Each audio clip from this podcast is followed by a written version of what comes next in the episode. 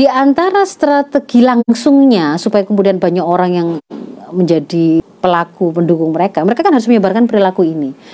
Yang kemudian menjadi sasaran empuk dan memang apa ya, kayak di target utama itu hari ini memang adalah anak-anak, anak laki-laki kita itu memang di disasar secara sengaja. Kenapa? Ya, ada banyak ada banyak alasan kenapa kemudian mereka justru memilih anak-anak untuk kemudian mereka mereka sasar ya. Yang pertama eh, anak-anak ini untuk merayu mereka itu biayanya lebih murah ya. Harganya lebih murah. Lebih murah karena mungkin hanya dengan satu bungkus permen coklat satu mangkok es campur satu mangkok bakso. Itu mereka bisa membuat eh, anak-anak uh, SD ya yang mereka mungkin tidak pernah dapat sangu atau kemudian yang nggak dapat perhatian dikasih perhatian begitu itu sudah bisa dibujuk untuk diajak mojok lalu kemudian dijadikan korban uh, sodomi tadi. Nah, itu dari sisi pertama murahnya. Lain kedua juga mudah. Mudah, mudahnya itu mud, lebih mudah gitu me, me, merayu, merayu ataupun memaksa gitu ya, memaksa. Jadi me, me, menjadikan mereka menjebak mereka kemudian akhirnya itu menjadi uh, alat pemuasan eh, orang-orang bejat ini itu lebih mudah karena uh, apa namanya ya namanya anak kecil ya belum belum memiliki kemampuan mempertahankan diri dengan lebih apa Uh, lebih kuat dari mereka. Seandainya pun dipaksa juga mereka juga akan kalah. Uh, kalaupun kemudian dibujuk juga ternyata lebih mudah bujukannya karena kemampuan berpikir mereka yang masih sangat terbatas untuk bisa memahami apa yang sedang terjadi. Informasi yang mereka punya itu masih juga sangat terbatas. Ini sebenarnya itu benar-benarkah mereka itu karena sayang ataukah tidak? Itu tuh mereka tidak ngerti begitu ya lalu yang ketiga memang mereka nyasar anak-anak ini karena anak-anak ini mohon maaf itu karena lebih nikmat begitu loh. Jadi mereka katakan itu memang lebih nikmat.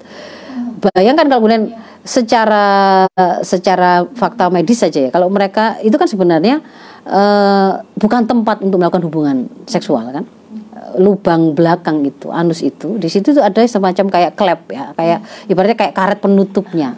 Karet penutupnya itu tuh seharusnya itu uh, dia punya kemampuan untuk untuk apa namanya untuk kemudian dia itu bisa menutup rapat dan tidak itu tuh ada ada ada kapasitasnya. Dan ketika, ketika itu dimasuki oleh benda yang yang sesuatu yang sangat keras yang melebihi kemampuan dia untuk uh, menahannya itu memang akhirnya lama-lama kan kendor gitu ya. Hmm. Dan dan banyak pada kasus-kasus orang-orang gay begini, homoseksual begini nih pelaku-pelaku hmm. kaum nabilut begini nih yang memang sphincter anus mereka ini itu sudah rusak ya sudah sudah longgar sehingga kemudian misalnya BAB-nya itu ya merembes dan seterusnya. Hmm. Nah, anak-anak itu akhirnya kemudian menjadi sasaran empuk mereka untuk mendapatkan kenikmatan yang lebih gitu ya. Hmm. Itu alasan yang ketiga. Yang keempatnya ini ja, apa uh, efek jangka panjangnya bisa mereka dapat ya.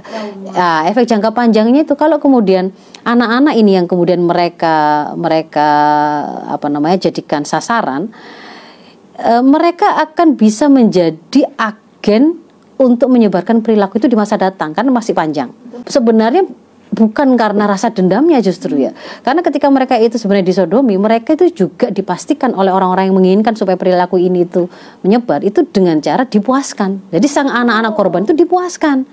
Jangan dikira nggak dipuaskan. Jadi mereka itu dipuaskan sehingga memang kemudian akhirnya me, uh, me, me, sama seperti orang yang mendapatkan kepuasan begitu ya.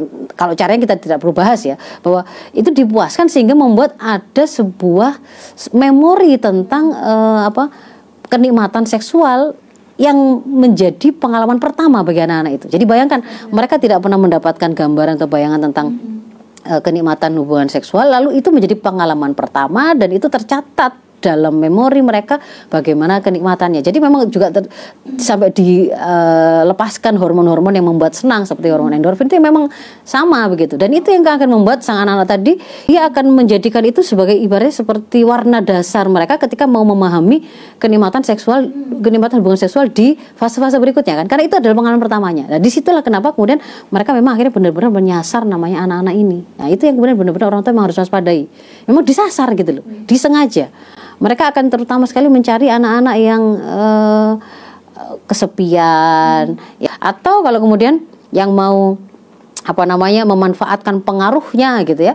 Ya itu mungkin uh, hubungan yang sifatnya satunya itu gurunya satunya muridnya atau kemudian itu dosennya atau mahasiswa itu juga bisa dia, dia akan menggunakan ancaman-ancaman uh, karena posisi dia yang lebih tinggi. Ya itu yang seperti itu yang kemudian terjadi. Makanya kemudian kalau kita lihat uh, ketika kemudian akhirnya seseorang itu pernah menjadi pro, apa korban dari uh, perilaku bejat ini itu kan jadi seperti kayak manusia yang dicucuk Dracula gitu kan ya. Jadi kan biasanya kan kalau sudah di disedot darahnya oleh Dracula itu kemudian dia kan jadi Dracula berikutnya. Ya, itu karena itu tadi gitu ya. Jadi memang mereka di dibikin untuk merasakan memiliki perasaan yang sama dan nanti kemudian juga diinstal itu pemahaman persepsi yang salah itu kepada mereka bahwa tidak tidak apa-apa, ini nggak masuk dan seterusnya itu. Sementara anak-anak itu masih kosong dari pemahaman yang benar.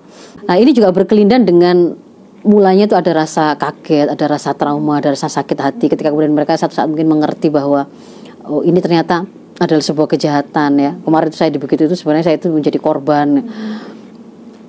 Trauma ini itu apakah kemudian pasti akan mengantarkan mereka menjadi uh, pelaku? Ya tidak, tetapi usaha untuk memutuskannya, menyembuhkannya atau kemudian bahasa kita itu mau tabatan nasuha itu memang benar-benar berat ya, harus kuat.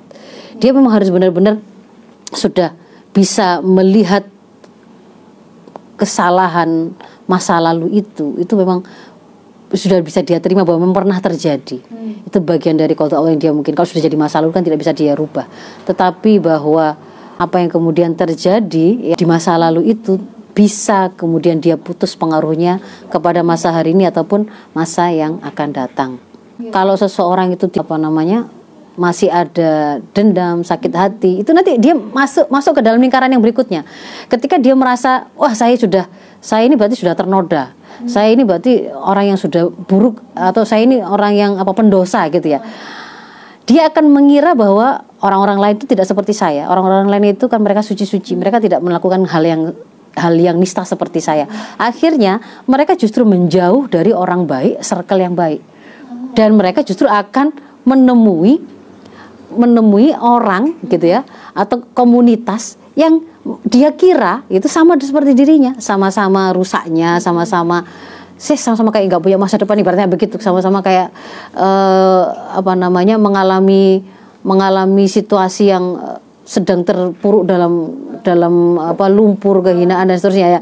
Yang dengan dia ada di situ biasanya mereka memang akhirnya saling menguatkan ini hal yang sama terjadi ketika misalkan seorang itu ter, ter apa terjatuh kepada narkoba atau kemudian uh, seks bebas. Akhirnya memang circle-nya ya, memang nyari yang sama. Karena nanti mereka bisa saling menguatkan. Bahkan mereka kemudian bisa pesta bareng bisa ngesek bareng dan seterusnya itu